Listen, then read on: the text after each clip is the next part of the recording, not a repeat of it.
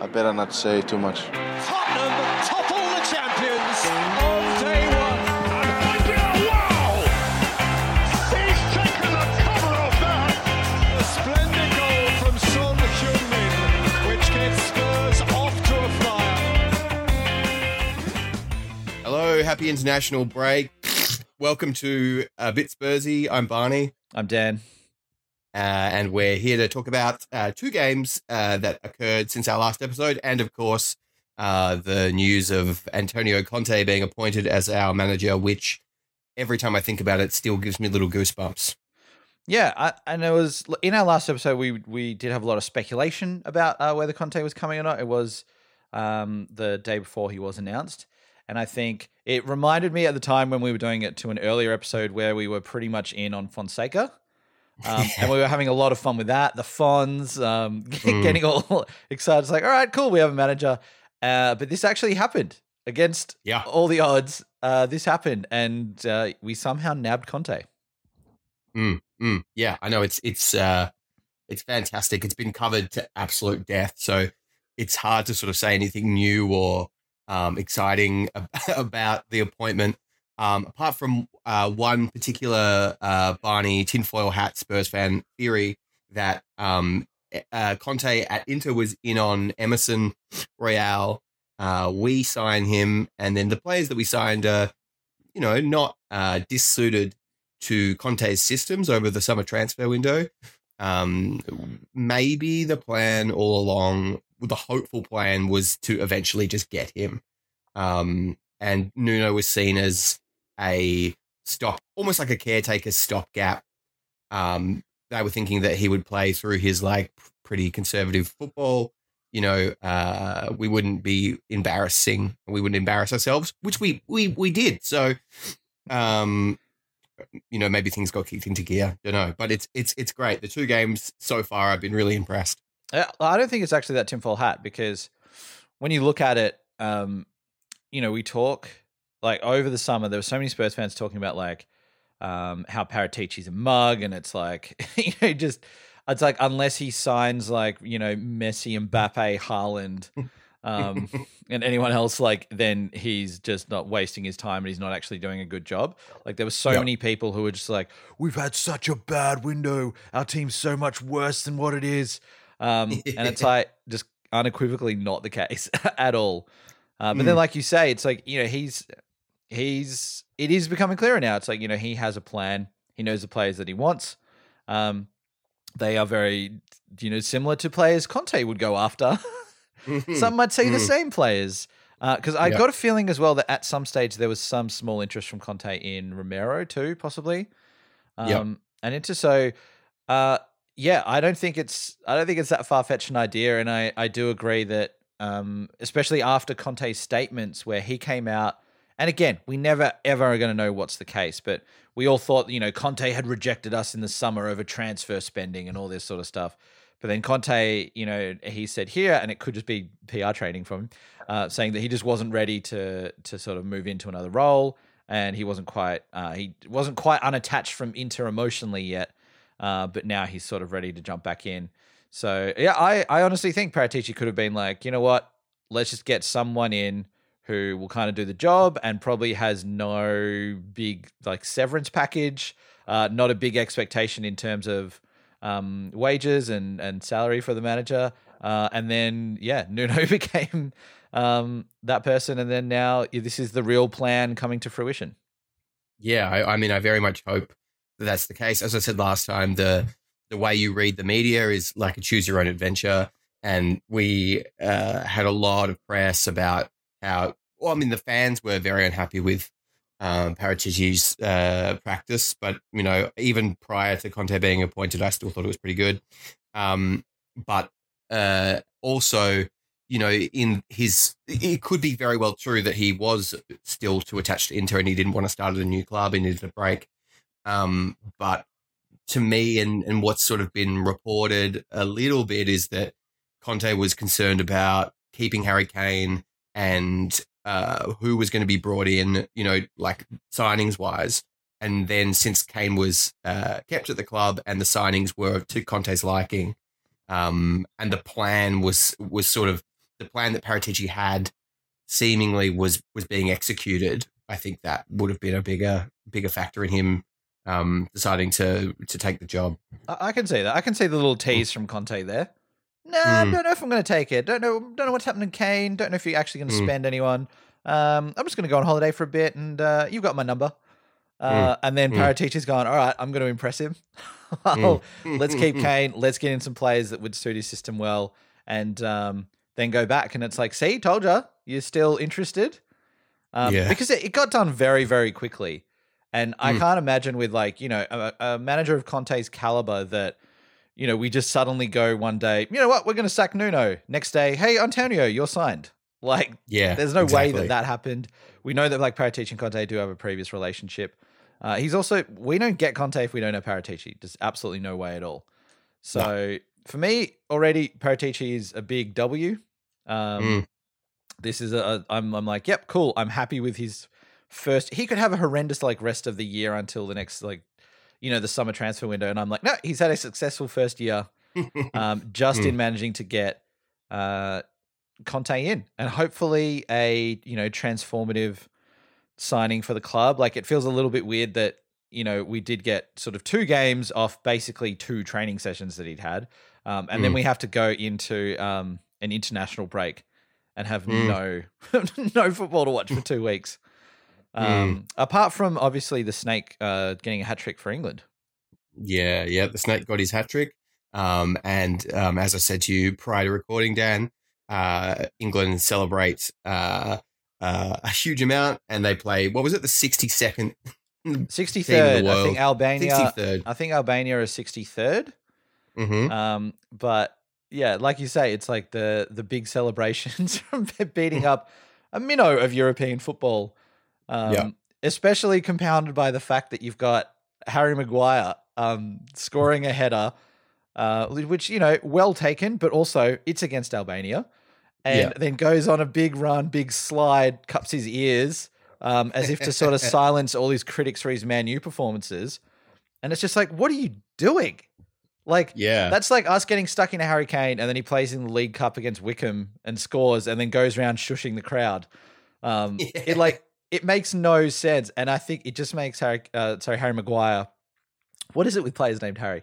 Um, Hmm. and look, it makes Harry Maguire just look like an absolute mug. Um, it's ridiculous, Hmm. and you know he still is a five million pound defender.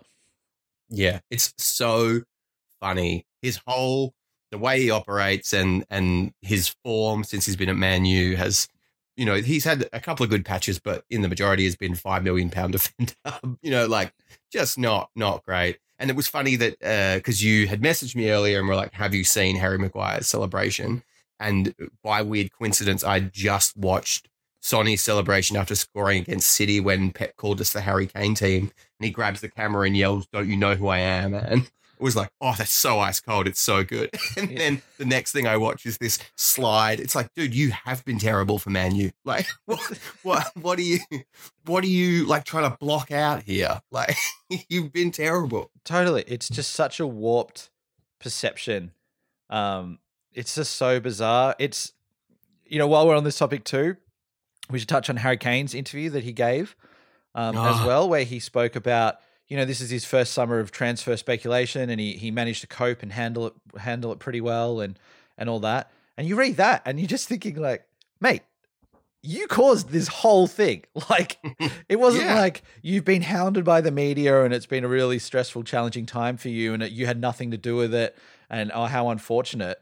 It's like you tried to engineer this this move because he was talking in the interview too. He's like, oh, and I'm so happy. Like, I have my brother there to support me. And, and I'm like, you two did this. like, we Yeah. wouldn't have gotten into this situation if you didn't try these ridiculous measures to try and get out of the club um, and doing all these like Gary Neville interviews and releasing all these stupid things to the press. Like you caused this whole situation.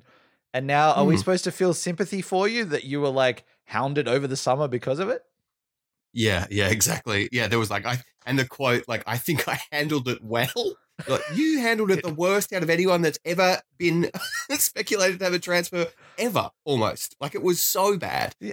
Um I just can't believe like I can't believe that, that that was the decision that he decided to make in that moment. He could have said any. He could have said, "Oh, well, you know, media speculation," like, um, or any. Even though he was the one engineering a lot of the press uh, conferences, um, or not press conferences, the press.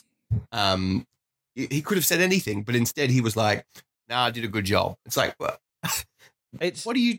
It's Yeah. insane, and it's especially when you when you take it that like we still haven't really had a statement from him to the Spurs fans. Mm. Like this is not he's not not making this to Spurs fans here when he's he's like appealing. This is to like the you know the English public as the captain of England. Like oh have a bit of sympathy for me for my for my poor run of form, but you know I've um you know I'm I'm okay. I've I've I've gotten through it. Blah blah blah. But there's still been zero acknowledgement to like us who have like you know backed him for years Mm. there's not been a single thing which has kind of been like hey i wanted to move it didn't happen but now now that's in the past i'm like Mm. i'm in now like or any sort of thing to acknowledge spurs fans at all and i think that is what is the most infuriating thing from this because i did think that cool coming into this international break eventually we're going to hear kane be interviewed and talk about something um, I'm Mm. surprised it hadn't happened at previous international breaks because that's where like press get more access to a, a player and they can be like, Kane, so uh, yeah, you game for England. Yeah, cool, whatever. All right, let's talk Spurs and the failed, failed move. They always Mm. like manage to sneak in. And in the past, that's where, you know, we have, I think Christian Eriksen gave his interview about wanting to leave Spurs to like the Danish press or something during the international break. Mm. I think Musa Dembele at some stage might have said something, but like it's where the things come out. But I was just thinking that, you know, Kane's got to acknowledge this at some stage. Yeah, yeah, surely. Although, you know, uh, track record, he probably won't. or he will, and he'll do it in the most bizarre, weird way that's actually more damaging to his reputation than than does any good. Um, oh, um, my cat has just managed to open a door by jumping on the uh, uh, handle of the door to open it. Well, I So- feel like your cat is like, you know what? You're talking about Harry Kane. I've got some thoughts. Yeah. Yep. And now he's trying to climb inside a paper bag. So um hopefully he won't be too uh too distracting. But um yeah. Yeah, it's so bizarre. I mean, uh, the other thing that uh, that sort of comes out of international breaks is Australia has a national team and we play, and um, I watched it, and we're we're terrible, right? We're so terrible. It's infuriating to watch. But what's even more infuriating, which I can imagine uh, English fans might uh, get as well, is that the commentators talk about, you know, like they'll be like, "Oh, Lockwood's coming on into the central midfield. Uh, he's a real midfield commander. He passes the ball and controls the moves, and then Lockwood gets the ball and first pass like puts it into Z. And it's like, let's just let's just be like, yeah, we suck, but you know, we're doing our best, as opposed to like needing uh to big ourselves up when it's not true. Definitely. And it's it's interesting, I think, to look at Australian football overall, because if we go back to the 2006 World Cup um, that we qualify for, and it was like, cool, all right, things are like starting to like happen, and you know, we had a run, we go out to Italy, um, you know, a lot of drama in that game, and then I think I'm not sure exactly when A League kicked off, but it would have been around about the same time. Um, and it felt like, all right, cool. Maybe you know this sport, the profile is being raised in this country. It's getting might get bigger. We might start producing some, you know, um, some other you know international quality players that um, are playing around the world. But it's like our golden generation that we had. It's like they've kind of dropped off, and we really haven't had anyone sort of coming through and replacing them. And now we are, you know, 15, 16 years after that, which is Hmm. definitely enough time for like a whole bunch of babies to be born, start kicking around a ball and, you know, get to an age where, okay, um, you know, they, they're still obviously like, you know, youthful prospects, but, um, even if we think at the time, if there were little kids watching that who were like athletic and maybe they would have chosen footy to play normally, but then they go, oh, look at us in the World Cup. Oh, cool. Maybe I'll try soccer out. Like, there's just been no one sort of coming through at all. And yeah, I, I think it's just like, I, I don't really know where sort of Australian football goes from here. And I, I know this is like a greater conversation um, to be had probably another time, but um, yeah, it's I think it's hard to get behind the national team as much when we don't have, you know, those sort of superstars that we had previously. That we, even when we had like, you know, we we could watch Cahill going, we had Kewell, we have Viduka, we have players like this, um, where it was easier, I think, to build a bit more identity around the team around these sort of big players. Oh, totally. Um, according to a friend of the pod, Tim, he was saying that uh, we have stuffed our um, our this generation of players because post two thousand and six, we decided that we wanted to play uh, and recruit uh, our like young, promising talent um, and teach them the Dutch model, which was all about tactics and formation and passing and all this kind of stuff. Um, but we didn't focus on skill, and you can tell, you can tell in these games, it's it's it's really frustrating to watch. Um, and we've since then been like, okay, that didn't work at all. We're going back uh, to what we were doing before. So it probably will still be another 15 or so years until we see any uh, evidence of whether that's worked. Yeah, maybe on a future episode we'll get an expert on this who has followed the A League in a lot more depth than we have, uh, and we Yeah. could do a deep dive into what has sort of Mm. happened there and, and where that's heading. But it'll, it'll be a long time before we see uh, an Australia player in uh, a Spurs shirt. Yes, yeah, yeah, it will be. We, we, I mean, we did have what was it, Glover? He was the like third keeper for a couple of years, and um, uh, yeah, possibly. now We also had, um, I think Massimo Luongo as well. He was in like the youth team, and we had another defender in there at some stage, but uh, no one who's really uh, broken through. No, so this is what no. international breaks for us. They are either finding out club club players, you know, that we love and adore have said something against the club, have gotten injured, or we're forced to like look at the Australian team and then feel depressed about like how well we're playing. exactly. It is the worst. I'd so die. I hate international breaks so much. And we've got so Um, many of them now, Barney. They're like it's like every Oh. second week is a two week international break. Yeah, it's it's ridiculous. I mean, hopefully, you know, the the bright side is that Conte now has time with the players that he's got to work on um whatever he wants to work on. I don't know, stopping them from eating tomato sauce and um making them run 20 Ks every day or something. Like um so that's good. Um, and a lot of the noise coming out of the club as to what Conte's done so far and his staff and uh, the way that he's conducted himself um, it all sounds really positive. So that's uh, that's exciting. And and there's definitely like a bit of a fetish fetishization of Spurs fans hearing about players like getting punished and having to run and all this kind of stuff. Uh, it's like, yeah, yeah, you yeah, you do have to run because the last two years have been terrible. Um, which you know, I definitely, as much as I'm like, Ugh, that's gross, I do still get a little bit of a kick out of hearing that X player like needs to do. Conte's told them to do this, and um, yeah, Oh, definitely. And I think, look, like you say, it is good that we do have, you know, that these breaks are there for the players who aren't playing for their countries. Um, but it's like, it's kind of like, yeah, it's, it doesn't really feel that rewarding because you kind of want the whole squad to be together and you want your best players to be, yeah, you know, under Yeah. Conte and learning his system and having two weeks to focus on that rather than like, you know, it's wonderful for like, you know, these youth team um, prospects who get called up.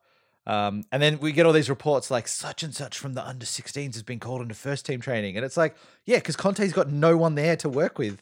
And Exactly. he needs some players for the other team, you know, to play against in training. So it's really, yeah, like I think um, Steven Bergwijn, I think he ended up getting called up because there was an injury to someone else who got called up to the Dutch squad. And so he was on that reserve list and then got called through. But like he was a player which I was sort of hoping, you know, would get a couple of weeks working with Conte. And it's like, oh, that would be really beneficial for him. Um, building up that fitness. And, you know, he's someone who, you know, I think could possibly play in that sort of, um, you know, left back uh, or left, you know, up, up and down the wing um, for us. But again, he's someone else who's gone off. Uh, but then, you know, Spurs put up a picture of, uh, you know, Dele and Conte, a few of those. And, and then, you know, as fans, we go from writing off Dele to being like, oh, big things coming. He's in a training session with Conte. Oh, big things coming. Yeah, yeah, exactly. I um have I've got to say, as much as I am a fan of Dele, um, I have he's written off for me. Like that's it. Like I I don't expect him to have any kind of major role in this team. Um, and I hope he proves me wrong and I sound like an idiot in a month. Um, but to me, it's just it's done. Like is what's he gonna what's he to add to the Conte system if he's playing in the ten? Like he's not that kind of ten that's going to be finding those balls in in between the lines. Um, so that's I mean that's depressing. Um, I guess it's it's good that like Reggie I don't think got called up to the Spanish squad. Um, so he at least he's there, and Ndombele is obviously there. Um, and apart from that, like I think it's just all your regular fodder, Spurs fodder. See, I wonder if I was thinking like, did Bryan Gil get called up, but like to the under twenty threes, or Mm. I, I think he did, because then there's another Oh. player. But I, I, might, I could be completely wrong here, but you Mm. know, it's it's sometimes like that where you get plays and you're like, oh, they didn't get called up, and then you check and you're like, oh, they've been off with the under twenty threes and the under twenty ones.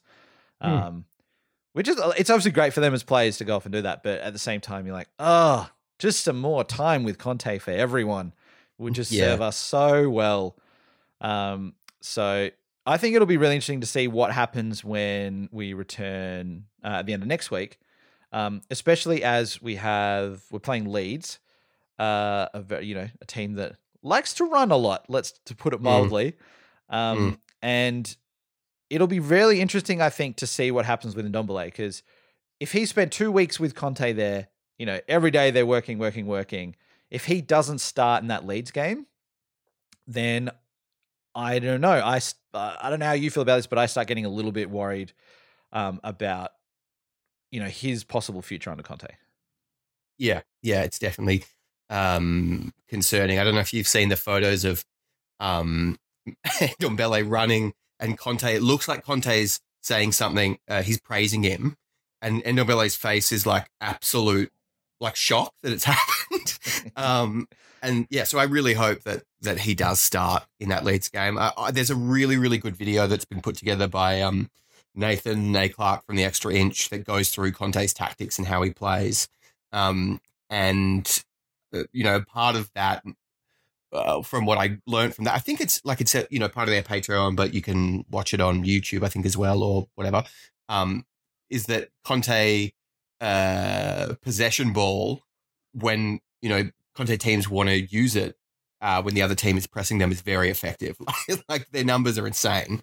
Um, so I would suspect that Leeds won't be too bigger uh, an issue for us. I hope, but you know, obviously, I have no idea. yeah, I, I think to me it's just the thing that if we get like I don't know exactly when all the players are getting back because like in previous international breaks that we've had, as in ones this season, it's been a Mm. case of like Spurs charter a flight to get you know Lo Celso and Sanchez back three Mm. hours before the match, and you're just like, Yeah. oh god, like that's not good for anyone in this Mm. situation.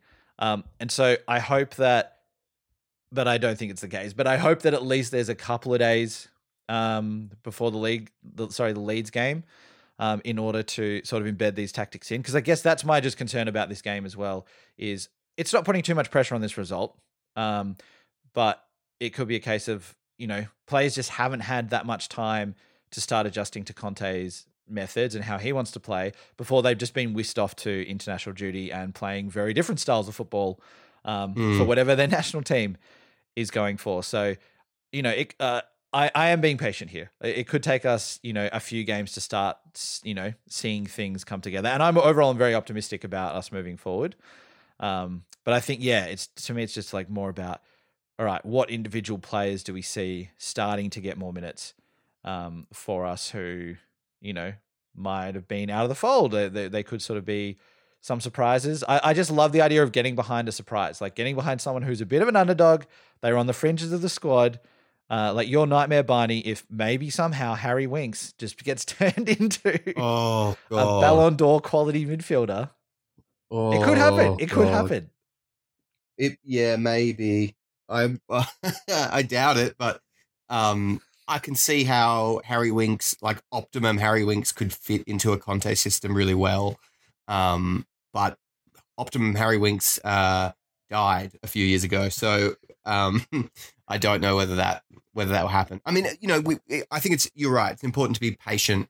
Um, because he, ha- you know, there's been no preseason, and Conte's got to, you know, get everyone playing in his meticulous, you know, positional method, and you know, used to using those automations that he that he implements. But I think what we've already seen from the last two games has been remarkably different, and I've been amazed at how quickly Conte has managed to um, uh, implement like uh, some of his you know stuff. Like in the Vitesse game, sure they're going to be really pumped because it's Antonio Conte is the manager, and they're going to want to go out there and and we had 20 minutes where we scored three goals and um you know it looked really good. There were there was that great uh, Lucas goal that was like beautiful Conte ball, but even though the Everton game was nil all, I was actually probably more impressed uh, with that because it was it, sorry with the very Everton game? different. This Yeah, with the way more Everton game? impressed. Yeah. Yeah, yeah, yeah. With the Everton game, um, more impressed because we didn't wilt like we have done a lot over the last two years. Like they they held it together despite the uh, environment they were in, um, which I thought was great. Well, and it was nice uh, for us to get a, a red card for Holgate uh, to finish off the game as well. That was just a nice thing Mhm. where it's like, okay, cool. We really shouldn't lose this one now. Yeah. Um, but yeah, I think uh, to touch on the Vitesse game first, like you did, yeah, that Lucas goal, like that seemed like, you know, again, we don't want to get too far ahead of ourselves, but it did seem, it's like, that seems like more of a rehearsed move. Um, and it didn't seem like this was just by chance. It was very, very controlled. The flicks uh, from Lucas, it was that with basically without looking to Kane. Kane, you just to turn and play Lucas through, he was going to run through straight away. We haven't seen anything like that through any goals that we've had um, under Nuno. Well, there's been you know a handful of goals really to sort of Mm. judge that on. Um, but I think just seeing a goal like that was like, oh wow, and like an aesthetically pleasing goal again. Um, it just felt a bit foreign, really, because yeah, we're not sort of used to that. But I but I do agree. It's like in both of these games, we did see, or we have seen some, you know, um, some influence that Conte has had um, started to co- starting to come through. And Everton's a weird one because I feel like I feel like we usually do okay against Everton, Mm. um, apart from the obviously the cup game last year, um, which well, which but also that was a that game was just nuts. Um, it was, it was yeah, mental. so crazy. But I feel like we usually do okay against Everton, but at the same time, we always end up having like a tough battle with them, especially away. Um, Mm. It always seems very, very challenging for us. And, um, you know, I, I do agree. Like we we came to the game, we did look a little bit more positive than we have previously, and maybe that was the more impressive performance than the Vitesse one. Yeah, that's. I felt it was more impressive, but uh, uh, more impressive in the way that we were uh, really aggressive in um, trying to win the ball back. Uh, we weren't, you know, like take like Everton played sort of a really like uh, intense, dour. Um, uh, uh, what what's the name of their manager again? Uh, I keep on going to say Roberto Martinez, and that's not it. Um, uh, what's his name? Yeah, he's. How could I forget this? Wait, who? Which manager? Everton's manager. Oh, um, Ranieri. No, who is it? He's got the tiny glasses, like a. Yeah, it's, Uh, he was. It, you, it's yeah, he looks like a. No, it's not. I can't believe. That's right. gone We'll, we'll blank look up now. Everton manager. Yeah. Oh no, it's not. Benitez. It's Benitez. it's That's. Benitez. It's Benitez. Yeah, yeah. I could see his weird little face, but I couldn't. I couldn't place a name to it. Anyway, I feel like, like I was just, so just to comment on that. Mm. It's like there have been a few manager changes who have come in recently. Um, Ranieri is back. yeah, Where is he? Watford. He's at Watford. Yep, Right. Gerrard has now taken over Aston Villa, yep. and um, Newcastle's new manager um, from Eddie Howe. Eddie Howe. Cool. Yeah. Great. There've Yeah. been a lot of like there've been a lot of Yeah. um, turnover for managers. Like Mm. obviously during the season we do normally get managers fired and and replaced, but it's kind of all happened in a very short period. There's been like this two week thing where like you know a quarter of the league have just gone. You know what? Time to change. Yeah. Yeah. and then Norwich got rid of their manager as well, and I have no idea who they replaced him with, or if they have. Um, Yeah, that's right. Yeah, that and it was after they won as well. So it's like, well, you Yeah. won, but no, it's too late. so Yeah. you're out. So yeah. there's a lot. It just also shows how crazy the league is at the moment, and um, you know, results can change so much. Like you know, you're down in ninth, you win a game, you're back in like you know, sort of fifth, um, pushing fourth. Um, Mm. But yeah, to your point, Benitez, of course, Benitez, Everton's yeah. Benitez, uh, that you know, family household name Benitez. Um, yeah, they they played, they executed whatever he was trying to do really well. Where they, you know, we had most of the possession. Um, it seemed like they were just trying to play pretty direct. Um, they were trying to be very physical, and we ma- the, the thing that I'm trying to get to is that we matched their physicality, which was great because under Poch we had that like we are we're hard, like we're gonna we're gonna if you try and um out physical us out whatever. Um like try and bully us with your body. Um we will we will just give it straight back to you. And then that disappeared. Um and so it was good to see it back. Oh yeah, definitely. Um, and yeah, and the other ten of the Poch team that, you know, when we were losing and Pochettino's in charge, we just never panicked because we were like, you know what, we're going to score a couple in the uh, in the last ten minutes of the game, we'll be fine. And, and like, Mhm. you know, throughout that period, there were all these times where these stats were brought out. Oh, Spurs have won the most points from being behind by anyone in the league over the last two seasons. All this sort of stuff, um, which is also what uh, Conte did at Chelsea um, where they went through, they scored like the most goals after the 80th minute, you know, um, yeah where they sort of turned around like 10 results or something in that time period. So it is nice the idea of being able to go back to that and not having, you know, Spurs just being this team which just wilts away as games go on, which is what has happened to us in the last couple of seasons, where even if we have looked good, you know, when we've been watching games, we're like, all right, we're 1 0 up. No, what we need two. And then if we do manage to get Mm. 2 0 up, we're like, we need a third. Because then we always find yeah. a way. or then even, you know, famously last season um, with Mourinho, it's like, we need a third. All right, we've got three. And it's a draw. How did that happen?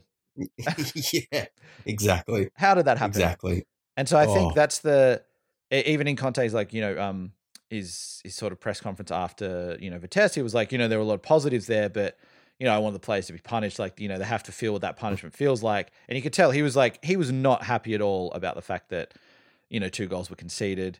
Um, Mm. Even though you know there were two red cards on the other team. You know we Mm. got Romero sent off as well. Uh, ultimately, a very entertaining game Mm, compared to mm. what we've been seeing. This season Yeah. too. So I think watching that, I definitely felt like, oh, this is actually just really enjoyable to watch. Um, because it's just very like up and down and like, cool, we're gonna walk this game. No, we're not. Oh, but hang on, now there's a red card. Oh no, now there's two more red cards. Um, so it was kind of ridiculous that that was really like, um, ended up being sort of Conte's first game. Mm, yeah, yeah, that was uh it was it felt uh very refreshing as much as you're, you're right, you know, Conte wasn't happy um with with what happened and uh, you know, on that in the Vitesse game and uh then in the Everton game as well, we've had a narrative building for a while about Lo Celso or uh Lo Celso is what Romero was calling him in a video I, I watched. Um uh, and him being, you know, terrible and he doesn't care and because you know, like he should have scored that goal against Vitesse uh, to make it four two, um, and then he hit the post against Everton with a really good shot, but then followed that up with one of the worst corners I've ever seen. Um, so it, it's really puzzling for me because uh, we know that you know under under um, Mourinho, when everyone was injured, Lo was fantastic. He was the one that was like making anything happen for us, and then he's been injured a lot. Uh, and then we see that at national team level, he's uh, he kills it, and then he comes back to us, and it's just like perplexing how he just seems to continuously have really poor games. Oh, definitely. Like, yeah, you hear about him on international duty, and it's like, you know, we're going to drop Messi today. We're going like Lo Celso's. He's he's he's going to lead us out. He's going to do everything. Mm. Um, and then he comes back here and it hasn't worked. But like, you know, we've both of us have always had sort of faith in Lo Celso and thought that he's capable of a lot more. And and like you said, he has had a, you know quite a bit of injury trouble.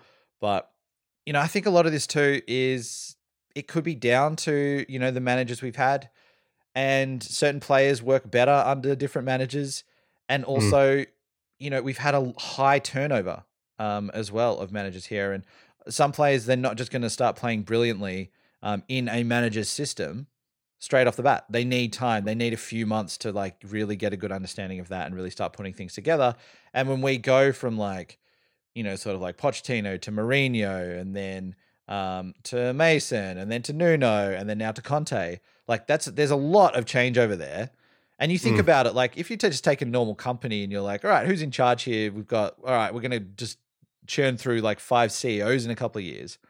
I mean, that company's going to change direction massively, and it's going to take Mm. people a while to like adjust to the new systems in place and all that. So, you know, to people who have already written Lo Celso off uh, and written Ndombele off and written, you know, every single player off that, um, you know, that wasn't one of these superstars we didn't sign. Uh, that's where it's like, no, look, we we now know that we do have a top manager who is also a top manager, um, you know, at his prime. Like he's still got his work cut out for him at Spurs, but you know, this is a manager who's won a lot in the last decade.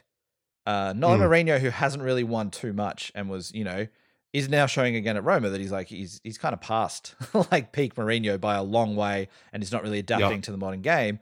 Like we've got Conte, who is like this guy wins, and he gets players performing above their you know expected ability, um, which he did with a lot of Mm. players at Inter, um, and so you know, like if if things can click for Lo Celso, um, you know there is a really talented player there. Yeah, yeah, exactly, exactly. And I really, really hope they do click, and I hope they click soon.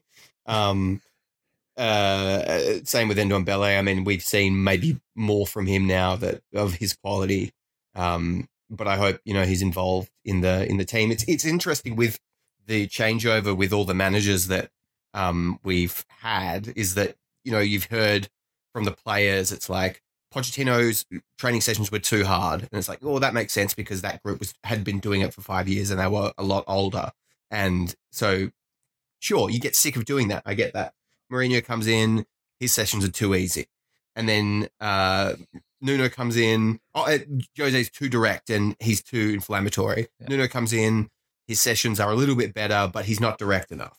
And then and he's very you know, cold on the training ground and hard Yeah. and not approachable and everything. n- not approachable. And then you get, and now we've got Conte, where it's like, as you said, he wins. He's in his prime. He's known for demanding a lot from his players, and if they don't meet those demands, he, you know, see you later. He kills them. Um, yeah, he, he literally kills them.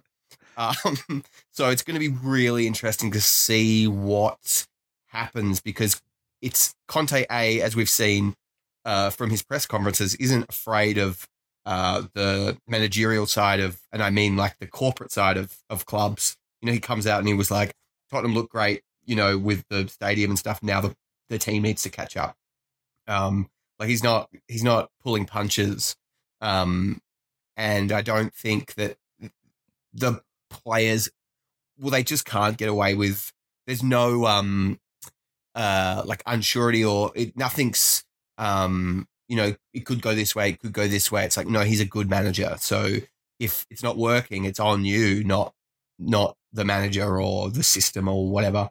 yeah. So it really yeah, feels like there are no excuses now. Um, mm, with this and what this reminds me of it's like if you have a friend who like goes through a lot of relationships and it's always like oh what happened with such and such like oh they were like messy they were too messy and Mm. left stuff everywhere oh okay cool and then the next person they they saw um and they broke up oh they were too clean you know they were it was, it was too meticulous too to all that sort of stuff like it really sounds like our players have just been kind of blaming everyone but themselves throughout Yeah. all these managers because yeah, you go from like, oh, they worked us too hard. Oh, they didn't work us enough.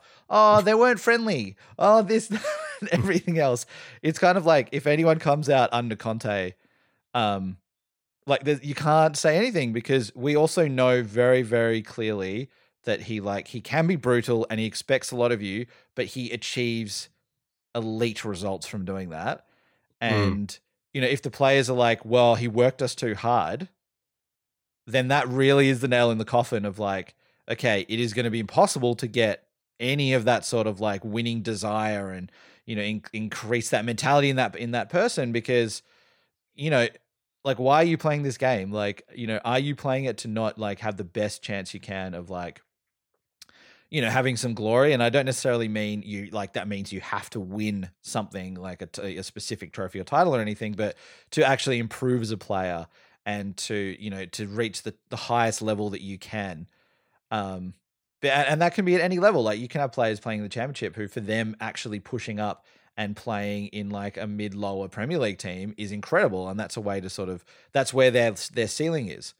Um, Mm. But it just shows you now that like if we get some players who who who come out and then end up complaining about Conte, um, you can just tell it's like all right, they're just not suited, you know, to to be you're not suited to be working under a manager like that if you're going to complain um, Yeah. about these methods. Yeah, totally. Yeah, that's exactly right. And you're not you're not suited to the position that the club's in at the moment where we're trying to get back into the top four and then from there return to, you know, challenging for the title. Um we need players that are gonna that that also, you know, agree with that that mission statement. Um which yeah, it's gonna be very fascinating to see who plays, who doesn't, who leaves, uh, who stays. Yeah.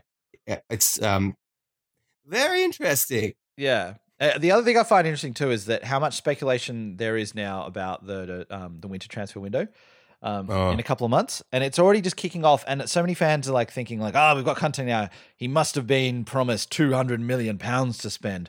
Oh, we're going to sign Vlahovic. We're going to sign like Mm. Skriniar. We're going to sign everyone." Um, and personally, I don't think that's going to be the case. Like, I think I would be surprised if we didn't sign a player Mm, but I feel like when you actually look at our squad and break it down, it is nowhere near as bad when you go like player by player in each position as what a lot of people um, seem to think it is. Um, Yeah.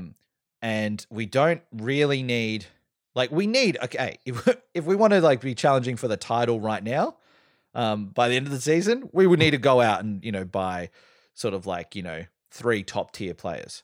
Um, Yep. But to sort of progress and get back up into fourth, I don't really think we need to spend too much. And I think if we bring in like, you know, give give bring in one new Conte player, something like that, Mm. that might be enough to sort of um help us to push on. Uh, but yeah, I I just don't see us like, um, you know, having promised Conte this huge, um, huge purse to go off and and buy whoever he wants. Um, because you know, in, in reading more about Conte and finding more uh, um more about him, like he doesn't always necessarily need these huge spends. Like a lot of clubs have have backed him and gone for that, but there have other also been other transfer windows where he's been at teams like an Inter where they didn't have a huge spend all the time. mm, So um, yeah, it, I, I'm uh, I'm I'm excited at how like this is gonna. I think this is gonna be really interesting to watch and see how this plays out. Um, But yeah, like there's no idea in my head of where we're gonna finish or what's gonna happen in a couple of months or anything like that. Like I think it's just a really exciting time to be like, ooh, what can we do from here? Let's see where we can go. mm, mm, exactly. I would be shocked if we don't sign a centre back in the window, or if uh, we don't see one of our centre backs. It, you know, be it even Davies playing in that three, or Rodon comes in, or you know, Tanganga or whoever, and makes a huge improvement, and then we don't.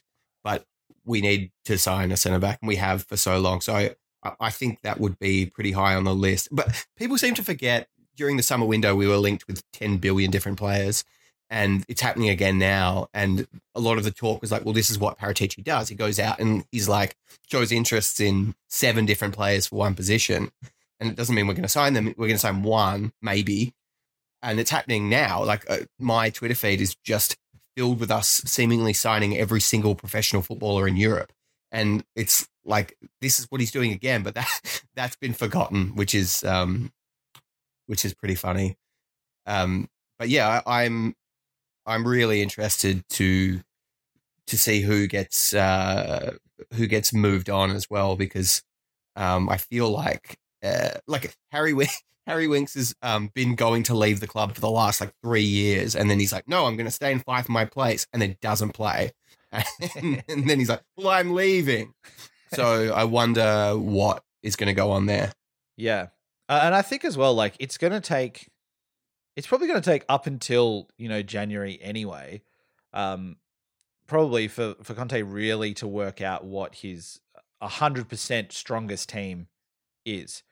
Because like Mm. i i- with his system too, like there are still variables as to what's he what he is going to do. Like whether he is going to keep playing like three up front or whether he's going to go to two up front um, and sort of play like Son off Kane, um, like which then you know changes what happens in the midfield more, and it Mm. changes what we sort of require from all of our midfielders there.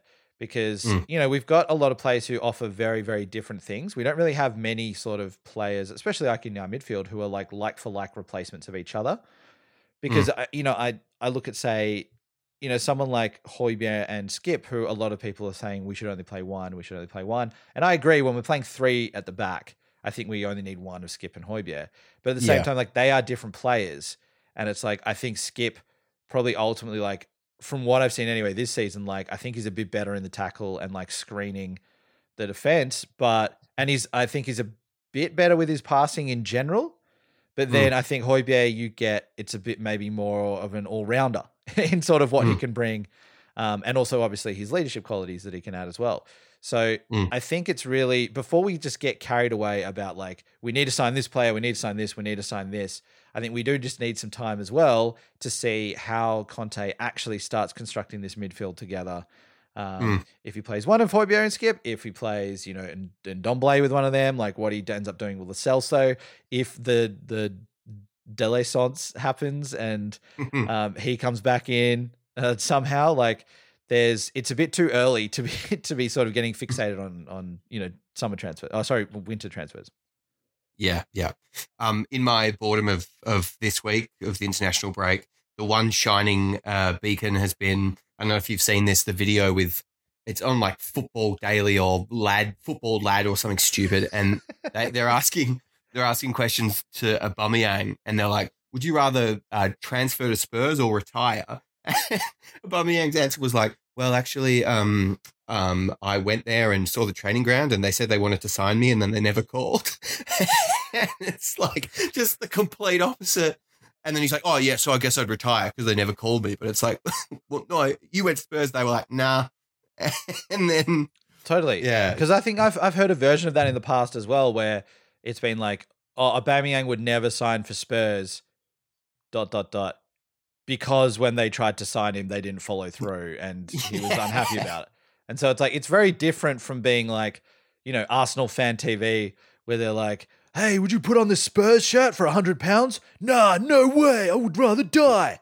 Um, it's like I don't think Aubameyang doesn't really feel, you know, that way. It's just because we, yeah, like we didn't follow through and, um, and end up signing him. That he's like, yeah, you know what, screw that. I'm not going to go there, which is fine as well. Like, um, but yeah, it's it's really sort of interesting because we haven't had a player cross the the divide for a little while now. Um, I- I Mm. mean, look, I'm sure there's a bunch of like you know youth youth teamers who have like, um, you know, trained at either Spurs or Arsenal and they've they've, they've crossed over, but we haven't really had a player who's been sort of in the first team equation switch um, since Sol Campbell. I'm pretty sure. Um, but then it's like we end up st- at the moment we're getting linked to like the similar players like you know Tomiyasu where Mm. and then when we have the North London done we see Tomiyasu we're like oh he maybe looks not too bad we could have got him but then seeing how say Royal has been playing the last couple of games where more in that wingback role we're like whoa Royal's got all right we made the right choice here yeah, yeah. I can't like the the um decision making or people making up their mind about the quality of um uh Royal is is fascinating to me because he played a couple of games, was okay, not bad, was okay, and now it's like, oh, we've made a really good signing. This guy's really good. Um, and it's like, well, it's how how many times do we need to make the mistake um, of a player coming in, adjusting, not being that great, and then writing them off, and then they turn around and they're actually pretty good. Like, how many times does that need to happen before there is a collective acknowledgement that it's like it takes people a little bit of time to settle in? like, it just, it's bananas. Definitely. It's like we treat players like they are like just players on FIFA. Like they've just got these prescribed stats, and every time Mm. you play them on the game, they're going to play the same stats basically. And it's like, yeah, Yeah. they're great. So they're great all the time. Or it's like, oh, they're serviceable. So they're serviceable all the time. And Yeah. it's just not true in the slightest, which is why it's like, you know, you have players who have won you know major honors for for their clubs and their countries um, when they haven't been amazing players, but they have been absolutely perfect role players um, in a team specific system under a specific manager. Mm. Um, and I think that really shows the the brilliance of a manager is to overperform with the players that you have and to sort of get like world class, you know, performances from players um, when they m- might not actually be, you know, that impressive all rounder, that you know, as an all round footballer. Um, if you just Mm. went and dropped them into another team. Yeah. And that yeah, doesn't mean that they're a bad player. And I think it's like they're almost the sort of players which I would prefer for us to be going for. Um, and having more of a sort of target identity of how we want to play, and which it feels like now we're getting that with like Paratici and the sort of players he wants to bring in. Um, Mm. And I guess you get that when you have a director of football, um, as opposed to the managers just having constant turnover. Mm. But like, Yeah, I much prefer those sort of signings because they're often a lot cheaper than trying to go get like you know this this player who is viewed as like an all round elite footballer. Um, Mm. and like we as fans, it's like as soon as like like take Ndombele for an example, we, he comes in and we are thinking he is like, all right, we've got like we're signing like the next like Pele. Like he's, I I know he's not a striker before people pick up on that, but Mm. like you know, it's like we're signing like the a, a generational player who is going to be like you know win Player of the Year and all that sort of stuff, and then he doesn't perform to that level, and then we just jump on him and go, no, he's rubbish, he's this, is that, and everything else. Same with Lo Celso. Um, It's much more fun, I think, to like you know build up players and then you know really get invested in the ride as that happens. Yeah, totally, totally. There's so much more of a, I think, a connection that you you form with those players that come in and they're, eh, and then they are, but they turn out to be perfect players in that particular system, in that particular role, and it feels like you as a supporter of the club has been involved in their development, even though you've you've done it. um, uh, yeah, yeah, there's definitely a a uh, yeah stronger connection or a, a feeling of ownership or or something there. Definitely, Um, it's like to me the whole yeah. like one of our own thing why we loved Kane for so long, like why we're all Mm. so excited about Skipp.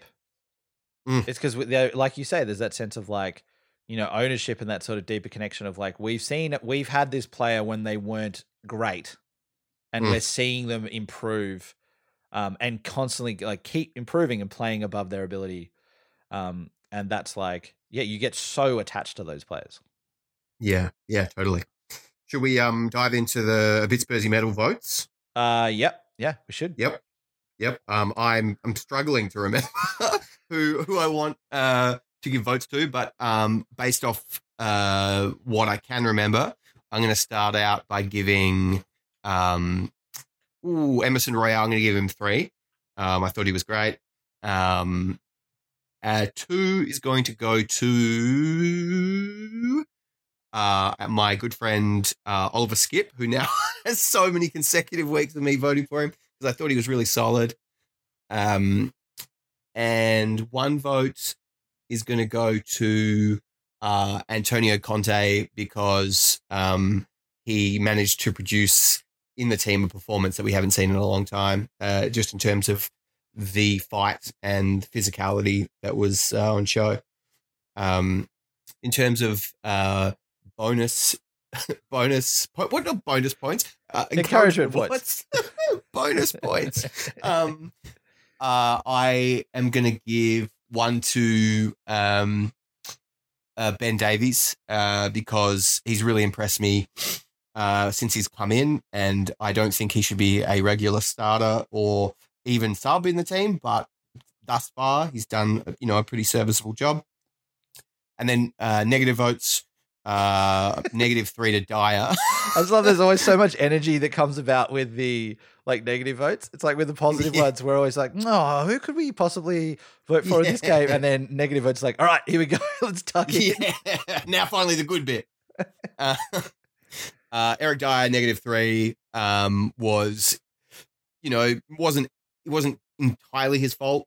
Um, uh, that uh, they had a couple of clear chances, but um, he just still is not. He's not. He shouldn't be our starting centre back. Um, and it's scary to me that he still is. Um, negative three to Richarlison um, for being the biggest diver in the history of the world. And um, as you pointed out to me, Dan, uh, when we were watching the highlights, once he goes over for that penalty, he jumps straight back up. And it's very obvious that he knows that Lloris got contact on the ball. Um, yeah, that's my vote. That's it. no, that's great. Um, I'm I'm going to go quick and sharp. Uh, Royal, I'm Mm. giving three to as well, Right. um, because again, I think you know a player who's he's like he's looked solid since he's come in, but he's now I think he's really starting to carve out that role um, Mm. in that in that right wing back position. Because I think when he first started, when we had Tanganga playing so well against City, we're like, oh, we got Tanganga, we're good, we're sorted. Mm. Um, and then even into the Arsenal game, we're still like, oh, Tanganga, oh, and then Royal came on later in the game. We're like, oh, we don't really know. But then now we've seen it's like, well, for right wing back, it, it's definitely, it's definitely Royal's position, and he's making that his own. And I think just again, let's give him some more time to adjust to the league. But he's, I think he's putting in some really impressive performances, and I really like his attitude and mentality of like everything that we've, you know, we, we haven't heard much from him, but it, I, when he joined, he was saying the right things, and you know, he looks like a player who kind of like, you know, puts his head down, gets his work done, and I think we'll keep seeing improvement from him.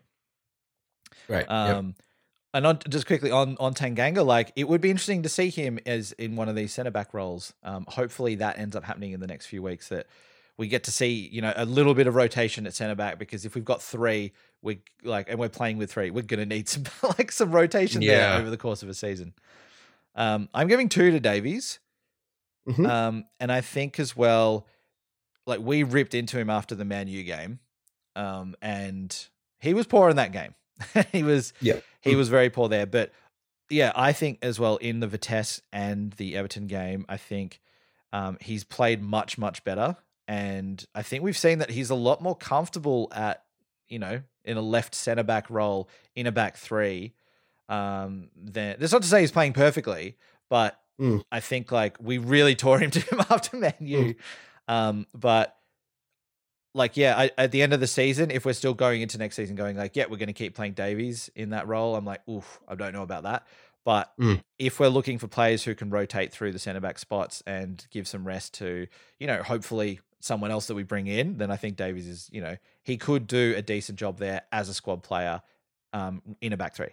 Uh, one to Skipp as well because, um, you know, I think Skipp's becoming a, a bit of a favorite on this pod. He Mm. scores pretty regularly, but uh, he made a real like some some key challenges in that. And um, again, I think it's just like you know, here's a player that we can really get behind, and you know, is he going to become a top ten midfielder in the world? Like that's a lot of work to get to that point, but. Could he become a really, really solid player for us and be in this squad for a number of seasons? Uh, yeah, definitely. Um, Mm, mm. So one for him. I'm giving Ha an encouragement vote. I forgot as well what we called them. I, an encouragement vote to um, Lo Celso because I think oh hitting that post at the end, like Mm. that would have been such a wonderful way to um to to win to just you know in the 88th 89th minute um to just you know go on his little run and then sort of curl it round the angry frog Jordan Pickford um, that would have just been so great. Um, and I look, I, I just hope that like you know, to me, Lo Celso, he just gets one or two assist goals, and then you know he starts like you know becoming that creative presence that we sort of need. Um, Yeah. need in there. Um, I'm giving negative ten to Richarlison because I hate everything he's about, and he's he is ridiculous. Like he, like you said, he, like he flops more than anyone else in the league. Um, Mm. and also at the same time, he's like a niggling player who like gets into other players, and he's like can be very aggressive. Um, and he can put in some really dirty challenges too. And it's Mm. like you can't be both. like Yeah. you can't be someone who complains every time you even get nudged and then be this player who's going around and like little cheeky elbows, little stamps, like little these sort of things. Like I just don't like how he goes about his business. And if you're an Everton fan, you might look at him and go like, "Oh yeah, he's a great pest." But then to everyone else, it's like, just stop it, dude. just Yeah. let it yeah. go. Just enough. Um, and then yeah, that's all for the negatives. I was I'll also give uh, an encouragement um half point to Conte as well. Um, for yeah, undefeated so far as Spurs manager. Yeah. Nice. Um, I forgot what, as I always do, I forgot one encouragement award slash bonus point slash whatever. Um, I, well, sorry, point five to uh, Matt Doherty, and he doesn't get a vote because he still did some terrible things when he came on. But we've seen him play in uh, on the opposite side uh, to what he usually does in in the left back or left wing back role and be so abject. And in this game, it was the first time I've ever watched him um, with a Spurs shirt on and been like, oh, you're not just a like moving disaster. Like you did one or two good things. So uh 0.5 for Doherty. Yeah, it's also tough at the end of the game like that to go. All right, Matt, you're you're getting uh you're getting ready to come on. Mm. Oh, cool, Royal coming off, is he? Mm, Um, yeah. no, not quite. not, Yeah. not so much. Uh, Yeah. You're going on the left. Um, uh, but yeah, look, we'll see. Like he's he's one of these players who suddenly could emerge as like a a, a Conte favorite. Well, I mean that's probably a long way to go, but you know who knows what will happen in a few weeks, and we could be going, yeah, look, what a great signing he ended up being. yeah. Um, but yeah, we we don't know. But yeah, fair. All right, those are the Yeah. bit Spursy medal votes. Yeah. That, uh, that's them and that's us for this week. Uh, any closing messages, Dan? Uh no, I think just overall, like, you know, even though we've, you know, it's it sounded like with certain players, we're still not like exactly happy with where they are and what they're doing and everything like that. Overall, I feel like, you know, the general sentiment now is quite positive and um yeah, it uh, like I feel good about how how we're we're traveling and there's a lot of work to be done, but I'm like really excited now and I think yeah, under Nuno's, you know, Spurs was starting to become very sort of stale and it felt very like unexciting to watch games and Mm, it felt more like a chore to start doing that. Whereas now it feels like we know there's that stuff is going to happen throughout the season. Um, we know that Conte is going to come out and there's going to be some clashes, uh, but we know there's going to be a, a lot of nice surprises on the way as well. And um, yeah, I think it's just yeah, it feels good to uh, to be in this position. Um, and yeah, I'm not I'm not fussed of where we are on the table either. I think we'll with a couple of results, you at the moment in this league, you can easily jump jump up back into that sort of like top four spot. And I really do think we can get fourth because I think that it's so open for that spot at the moment, even though the top three are very well, very much closed off. yeah, I agree. The longer that Man U have uh, Ole, the greater our chances are that we will finish in that spot. Um, cool. Thank you very much for listening. We'll be back when we have games to talk about. Um, oh, I just got a cramp. Um, thank you very much. uh, thank you, and come on, you Spurs. You've been listening to A Bit Spursy. Follow us on Instagram, Twitter, and Facebook. Email us at hello at abitspursy.com and subscribe via your usual podcast platforms.